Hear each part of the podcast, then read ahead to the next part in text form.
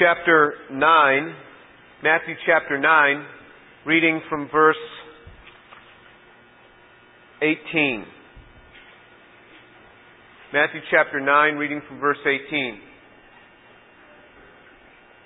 While he was saying these things to them, a synagogue official came and bowed down before him and said, My daughter has just died, but come and lay your hands on her, and she will live.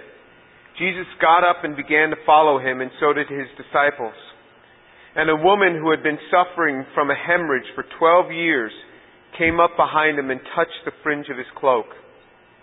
For she was saying to herself, If I only touch his garment, I will get well. But Jesus, turning and seeing her, said, Daughter, take courage. Your faith has made you well. And at once the woman was made well. And when Jesus came into the official's house, he saw the flute players and the crowd in noisy disorder. And he said, Leave, for the girl has not died, but is asleep. And they began laughing at him. But when the crowd had been sent out, he entered and he took her by the hand, and the girl got up, and the news spread throughout all the land. You know, this, this portion is, is also talked about in two of the other Gospels, and we'll look at that. When the synagogue official comes to Jesus and says, My daughter died, what Matthew is reporting is the second thing that the synagogue official said. The synagogue official initially said to Jesus, My daughter is sick. And during the period while Jesus was in transition, coming to his house, the daughter ends up dying. And that's when the word comes that your daughter is dead. And Jesus Don't worry, i am still on my way. And he took care of it. Now let's turn over to Mark chapter 5 and look at the parallel account and, and, and get, get a little bit more insight from there. Mark, Mark gives us, gives us a little bit more information on this than Matthew does. Matthew, um, Matthew is, is, is, is sort of like a newsman. He, he gives very brief snippets of, of what happens, and some of the other gospel writers fill in some of the details. And in Mark, Mark chapter 5, uh, this portion picks up again in verse 22. One of the synagogue officials named Jairus came up and seeing him fell at his feet and implored him earnestly saying, My little daughter is at the point of death. Please come and lay your hands on her so that she will get well and live. And he went off with him and a large crowd was following him and pressing in. And a woman who had a hemorrhage for twelve years and had endured much at the hands of many physicians and had spent all that she had and was not helped at all, but rather had grown worse. After hearing about Jesus, she came up in the crowd behind him and touched his cloak. And, and then it goes on, uh, and then he, he ends up healing her. And then in verse 35 it says, And while he was still speaking, they came from the house of the synagogue official and said, Your daughter has died. Why trouble the teacher any more? But Jesus overheard what was being spoken and said to the synagogue official, Do not be afraid any longer, only believe. Now look over in Luke chapter 8. In Luke chapter 8, in verse uh, 41. And there came a man named Jairus, and he was an official of the synagogue, and he fell at Jesus' feet, and he began to implore him to come to his house for he had an only daughter, about 12 years old, and she was dying. But as he went, the crowds were pressing against him. And a woman who had a hemorrhage for 12 years and could not be healed by anyone came up behind him and touched the fringe of his cloak, and immediately for her, hem- her hemorrhage stopped. And Jesus said, Who is the one who touched me? And while they were all denying it, Peter said, Master, the people are crowding and pressing in on you. But Jesus said, Someone did touch me, for I was aware that power had gone out of me. And when the woman saw that she had not escaped notice, she came trembling and fell down before him and declared in the presence of all the people the reason why she had touched him and how she had been immediately healed. And he said to her, Daughter, your faith has made you well. Go in peace. And while he was still speaking, someone came from the house of the synagogue official and said, Your daughter has died. Do not trouble the teacher anymore. But when Jesus heard this, he answered, Do not be afraid any longer. Only believe, and she will be made well. And he came into the house, and they did not allow anyone to enter with him except Peter and John and James and the girl's father and mother. Now they were all weeping and lamenting for her. But he said, Stop weeping, for she's not died, but only asleep. And, th- and they began laughing at him, knowing that she had died. He, however, took her by the hand and called, saying, Child, arise. And her spirit returned, and she got up immediately and he gave orders for something to be given her to eat. And her parents were amazed, but he instructed them to tell no one what had happened. Right, so those are the three accounts of what had happened. So this man, a synagogue official named Jairus, so obviously a Jewish official comes and initially says, My daughter is quite ill at the point of death. Please come and, and take care of her. And then it says that, that while he was on his way, this woman comes who has this hemorrhage and had been suffering for 12 years. And you will remember it, what we read in, in the Gospel according to Mark, is that Mark said that she had endured at the hands of many physicians. And she had spent all her money on those physicians. And none of them were able to take care of her. And she, it said she had endured much at the hands of physicians, almost implying like they put her through an awful lot, took all her money, and still they couldn't heal her. It's interesting. Luke doesn't record it with that level of detail. Although generally Luke, being a physician, records a lot of detail about healings, he conveniently, as a physician, does not report the part where she spent all her money with physicians and none of them were able to help her. All he does report is he says, he says uh, in verse 43, and the woman who had a hemorrhage for 12 years and could not be healed by anyone. You know, he doesn't specifically say, well, the doctors sucked up all her money in the process. So I've, I've always found that interesting about Luke. In this one occasion where doctors didn't do very well, he, he, he chose not to write about it. Um, but this gives us an indication that these are very real scriptures written by real people and not a fabrication. But you see that, that the cry of the Father is come and help. Oh Jesus, come and help. And as he's going, this woman touches him. And when he says, Who is it who touched me? The word is what do you mean, who touched you? There's crowds just pressing in on you. There's all sorts of people bumping into you, and you're saying, Who is it who touched me?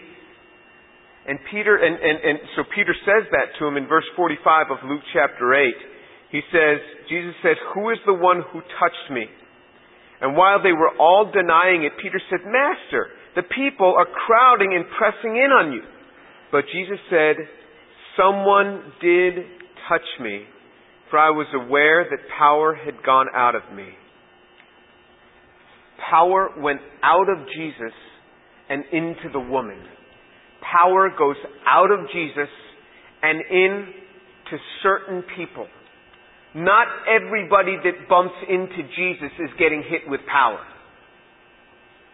Only particular people that touch Jesus are getting hit with power.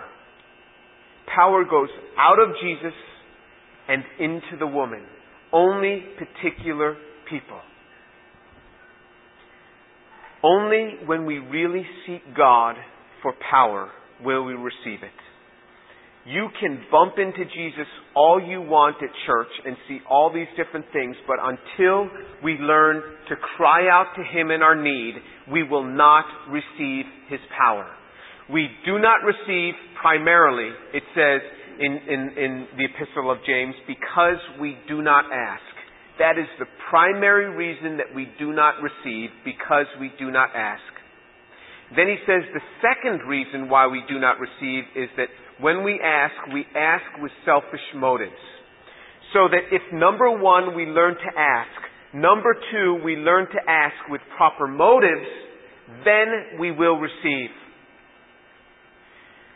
If we are asking for power for ministry on behalf of a ministry to see people's lives touched, and to have our own life decrease. So in other words, it's nothing about me, nothing about people looking at me, but about people looking at Jesus. We can expect tremendous power to come upon us. Tremendous power. If we would only press into Jesus and seek Him. All sorts of people can be bumping up and never experience the power of God. And this woman comes and she says, I know if I can only but touch him. I have tried for 12 years to go to doctors, and this hemorrhage keeps hemorrhaging. She, she probably had some, some woman related problem, which is not at all uncommon in women in the middle age of life, or probably in that time was, was near the latter age of their life. And Jesus was able to deal with it. And only He was able to deal with it. And that's so often what happens. We try so many things, and God is patiently standing there. We try so many things to get some level of breakthrough on something, and then finally, when nothing else happens, we'll come to Jesus. And that's better than not coming at all but how God wants us to be appealing to Him again and again. Now, this was a special situation where Jesus ministered physically, but the proper teaching here is that she touched Jesus so much that power came out of him and into her. He says, Power went out of me. So, in other words, power comes out of God and into us if we will seek and ask Him. This happens in my life when I seek Him. Just standing right here on Friday night, we had this this this, teaching on on uh, marriage and sex, and it's related to the teaching that I had given in the class in the fall, and very related to the teaching that I had given that's, that's already up on my website. But it was that teaching works best not for college students. That teaching works best, and I've seen it, works best for young married couples because they have experienced what hell in the Christian bedroom is. You know, I had one college student last ask me last week, what is it with the church? They seem to be so caught up on teaching on sex. And I said, no, you have it wrong. I was caught up with teaching on sex, you know, back in the fall. The church has only been doing this now for its, for its second week. So it hasn't been doing it very long. So I think they're only doing this for like three weeks, three lessons on it. So all of a sudden it's characterized as the church is caught up with this because they've done, you know, one whole lesson on it already. But the other thing is that the, the reason why it was so important was that, that in this, there are some people that deeply struggle with this, and there are others that have no struggle. There are some women that hear about this and they're saying, why all the hubbub? Well, there are some young men who cannot get their mind off of sexual things and lustful things. And to them, they well know why this is addressed. And if you have no struggle with these things, God bless you. You are very, very fortunate. But there's a whole group of other people that have deep struggles with this. Don't worry, the church will get to your struggles very soon. They'll hit on it. And those struggles may be, may be bitterness. Those struggles may be other things. And they'll be touched upon. But that's what the church is all about. But anyway, so I'm, I'm here and, and they told me that there would be about 20 people had, had signed up that they were going to attend this thing. And I went to the chapel on campus on Friday, which was the day that I was going to speak, but in the afternoon, and I got on my knees and I said, Lord, there's a lot more than 20 people or 10 couples that need to hear this. I said, I pray for 100 people. 100 people to come to that teaching because I know how hurting young Christian marriages are. I've been there and I know it. And I know that the pain that many young women go through in marriage because they're trying to figure out this guy and trying to figure out what is his problem. And there were 100 people in here Friday night. And, and, and, uh, um, God delivered with 100 people. Roger set up 55 chairs around tables. And when I came in here, I instructed a couple other guys. I said, set up some more tables. Set them up. And we had about 75 chairs and tables set up. And then the people just started coming in and they used every chair available. They, they cleaned out the rack of chairs. And there were uh, at least a hundred people in here. And what God did is He touched, and there were just lines of people. I didn't get home until very late Friday night because God was coming. But I cried out to God. This is not easy for me to stand up here and talk about issues of sex. Know, people think, oh, you know, Jim Tour just does it. And then to take these things where I'm very revealing about my own life and post it on the internet. It's still not easy for me. But I cry out to God and I say, Lord, would you fill me and touch me and let me be open with my life so that it might help the lives of others, particularly young men that are struggling. And you know what God does in His grace? Boom! He hits me with power. And I'm able to deliver this message. And I get done, I'm like, whoa. God, you really moved. This is what God does in our life when we will appeal to Him and say, God, help me. God, would you help me? God, would you pour your power upon me? And you know what Jesus says? He says, power has just gone out of me and into you. God does this. But so few believers will ever appeal to God and say, God, empower me and fill me. And they never in their whole life experience the power of God taking them beyond themselves. There is nothing magic about this. There is nothing unique about me or this woman. Jesus will gladly do it to anyone who will call upon his name. He will give it. Will we cry out to Him is the issue. In that crowd, there were probably many sick people. But there was only one who said, if I can only but touch the fringe of His garment, I would be healed. How far, how sick, how many years of hemorrhaging do we have to go through before we will cry out to God and touch the fringe of Jesus' garment and say, fill me and empower me. How far must we go? How long do you have to be on the mission field before you will cry out, Father, fill me. Father, use me. Father, touch lives through me. Father, give me converts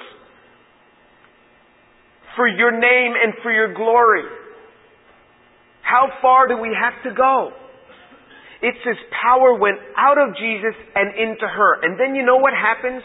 You minister and power will go out of you and into the hearers. And when I got done Friday night, I just wanted to go home and cry. Because as I was speaking, I saw hurting lives. I saw young women just absolutely resonating with what I was saying. Remember the things that I taught you? Remember the things that I put on the internet about the pain that women go through, often in marriage, trying to understand their Christian husband and his sexuality. And I could see on their faces this resonance of pain. And it just was touching lives. And I could see the pain in young men that we're standing there and hearing somebody open up about their lives and their struggles and how they brought those struggles right into marriage with them. Not wanting to, not intending to, but so doing it and influencing and impacting and hurting the woman that they loved. And wondering, could there ever be freedom from this? Or am I set like this for life and hearing this prayer of redemption. I had a guy, he must have been 65 years old. And I handed out that prayer of redemption on a sheet of paper at, at the end so, they, so that they could learn that prayer of redemption. He walked up to me with that sheet of paper. In his 60s, he said, Is that redemption prayer on this sheet of paper? And I knew why he was asking me. He didn't have his glasses. He couldn't see it but he wanted to make sure he had something to take home with him.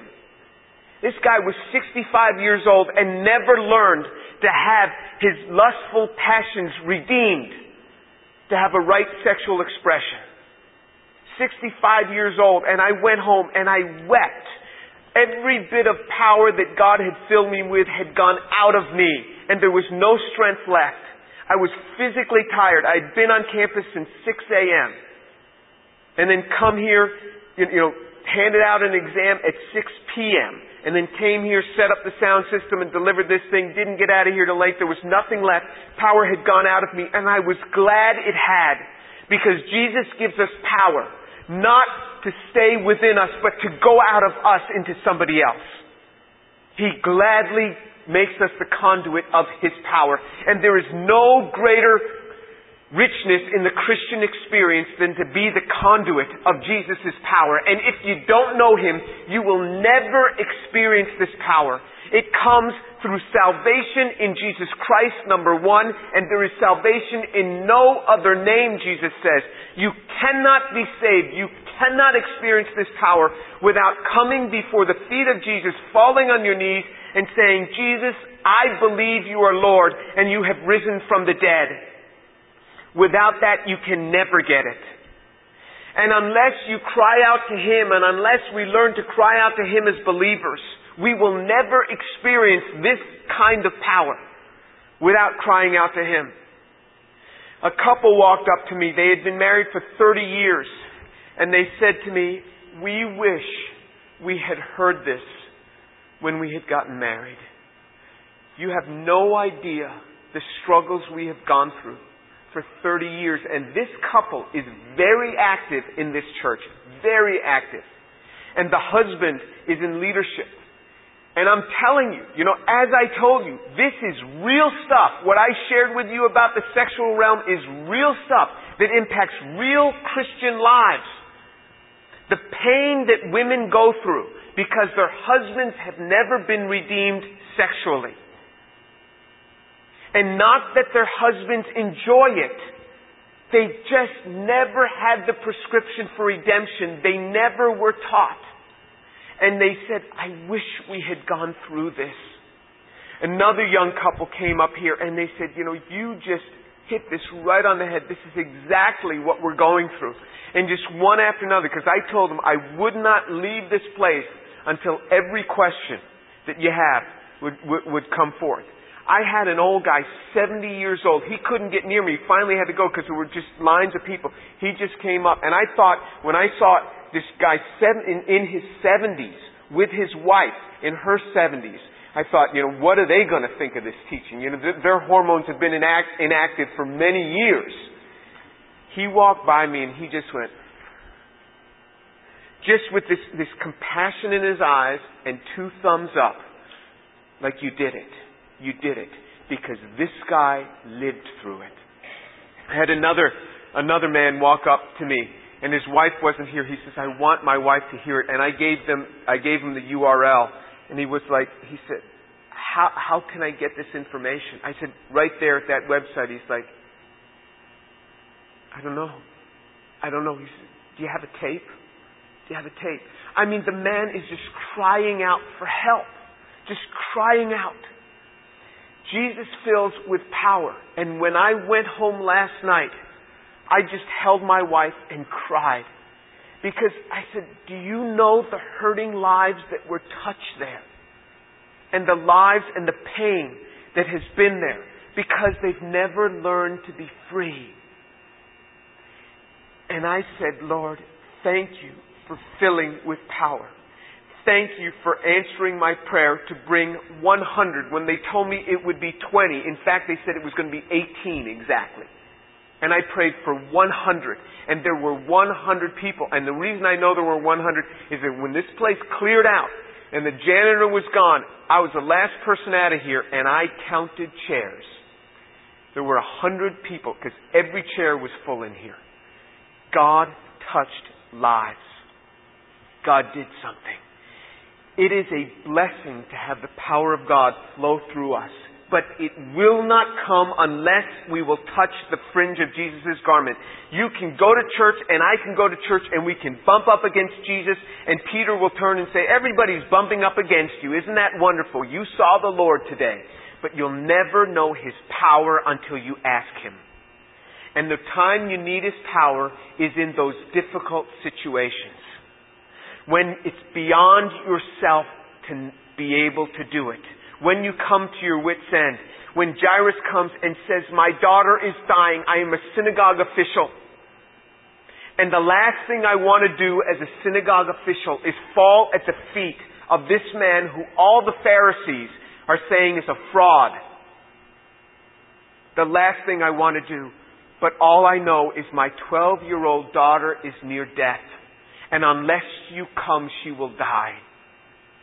And then as Jesus is interrupted because of this woman hemorrhaging, word comes that this daughter is dead. And then the synagogue official says, my daughter is dead, falling at his feet. And Jesus said, don't worry, she's only asleep.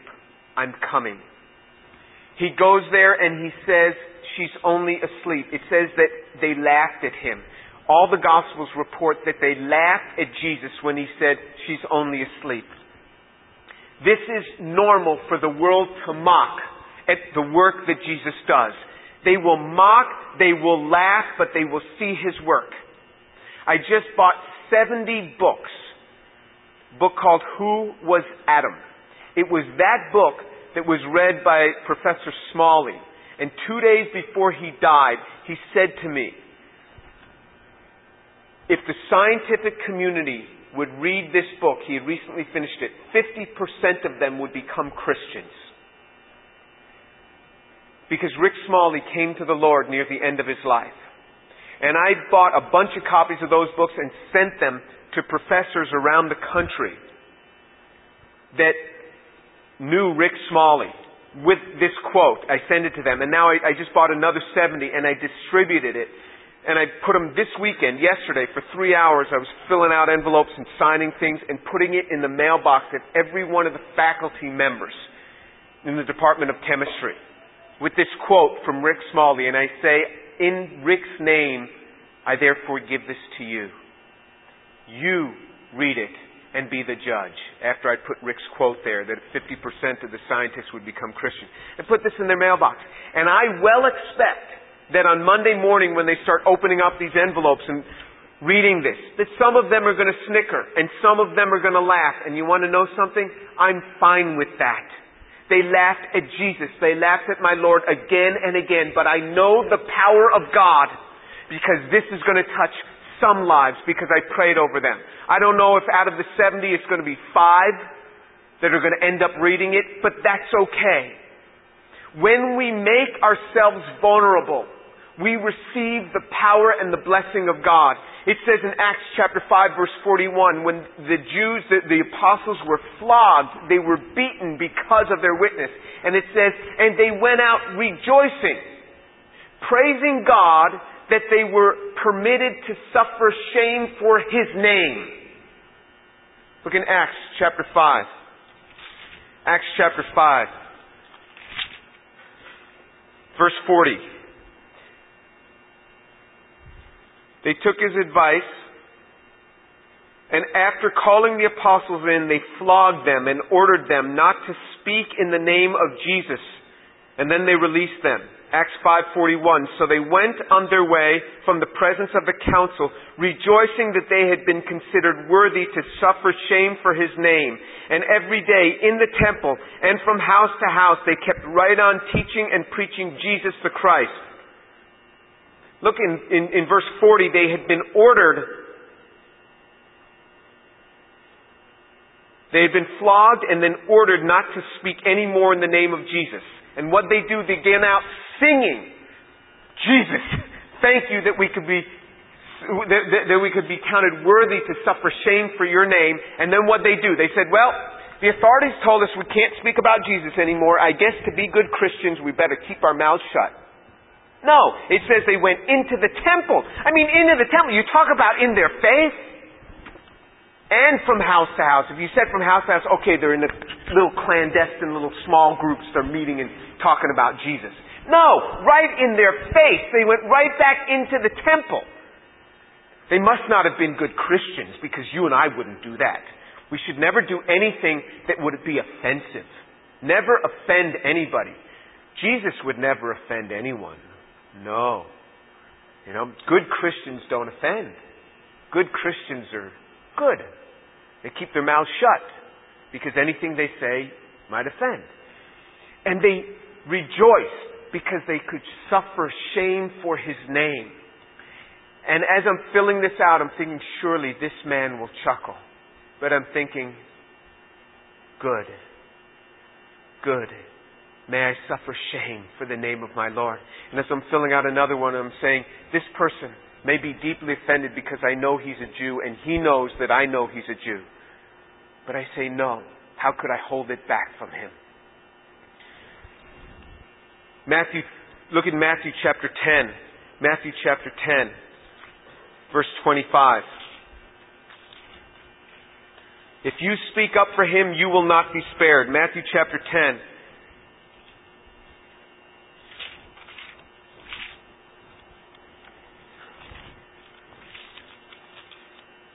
Verse 25 says, um, let's look starting at verse 24. A disciple is not above his teacher, nor a slave above his master. It is enough for the disciple that he become like his teacher, and the slave like his master. If they have called the head of the house Beelzebul, how much more will they malign the members of his household?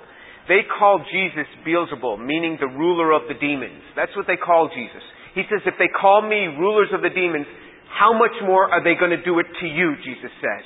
You will not be spared if you speak up His name. You will not be spared. And if you want to be spared, shut your mouth about the testimony of Jesus and you'll be spared. But you will never experience the glories of God unless you bear His name. Jesus said, Where I am, there shall my servant also be. And by the way, Whoever serves me, the Father will honor him, it says in John chapter 12. We can bear in his name and we call upon him in power. So Jairus, Jesus walks into Jairus' house and they laugh at him when he says she's only asleep. Because Jesus knew he could raise the dead. And people will mock, especially when you fall. You will feel that I have blown it, I have ruined it in my life. And if that hasn't happened, it's only because you haven't lived long enough. There will be many occasions when you will feel that I have blown my witness, I have blown my testimony, I've blown my life, I've blown my career. And you cry out to Jesus and you watch, He will raise the dead. And the world will laugh at you. Oh, Christian. Oh yeah, your Jesus will deliver you. Ha ha ha. And He will deliver us. In the name of Jesus, He will deliver us. Jesus raises the dead. It says, and the little girl's spirit returned to her your spirit will return to you and you will rise up. And Jesus said, and now give her something to eat. You know, he wanted again to make sure that they understood this was a physical resurrection. He had brought her up from the dead. And he said, give her something to eat. You can see your own self raised from great problems, great difficulties in your life if you will but cry out to Jesus and say, there is no hope. Jairus fell at his feet. He said, my daughter is terribly sick. And then he falls at his feet. He says, she's dead now. He said, don't worry. I know how to raise the dead. And Jesus knows how to raise the dead. If we will cry out to Him, and I am telling you, God does this. He takes us in our weakness and makes it our strength. He does this all the time. And I'm a living testimony of this. My greatest fear in life was standing before people and speaking. That was my greatest fear. When I was a kid, I could not look an adult in the eye. My mother used to say, look him in the eye, and I just couldn't do it. I couldn't do it. I could not speak before people. And you know what God does? He takes your greatest weakness and He makes it your greatest strength and I don't care who I'm looking at, I will just drill them right in the eyes and blast them. Because God fills me. God absolutely fills me. He takes our weakness and He delights to make us strong. He says, I have, He says, where is the wise man? Where is the scribe? Where is the debater of this age?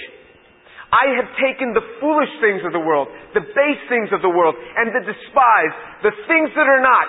I have taken that I might confound the wise. He takes the base things, the lowest things.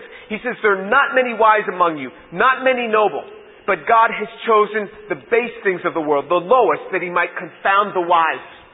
He takes your very weakness, and if you ask him, he makes it your greatest strength. And without knowing him, there is no way to get this. The first step is salvation. We must know Him. We must bow to His Lordship, accept and believe in His resurrection, and then learn to call upon His name. As that woman did and said, I touched the fringe of your garment, and you watch, power will flow out of Him and into you. And that's not just to resonate, resonate around in you and shake your head up. That's for you to go out and and, and touch other people with that power. Let's pray.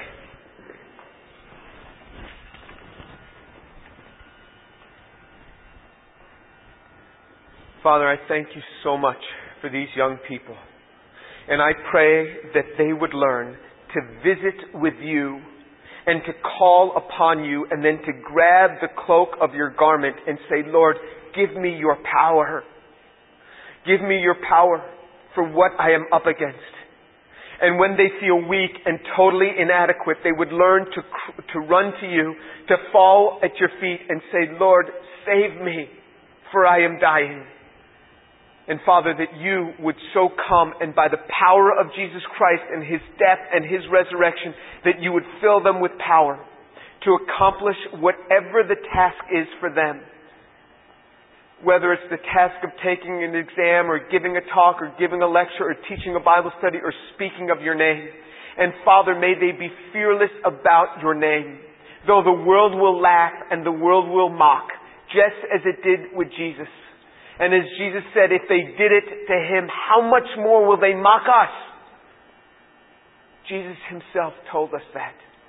But may they go out with great joy considering that they had been counted worthy to suffer shame for His name.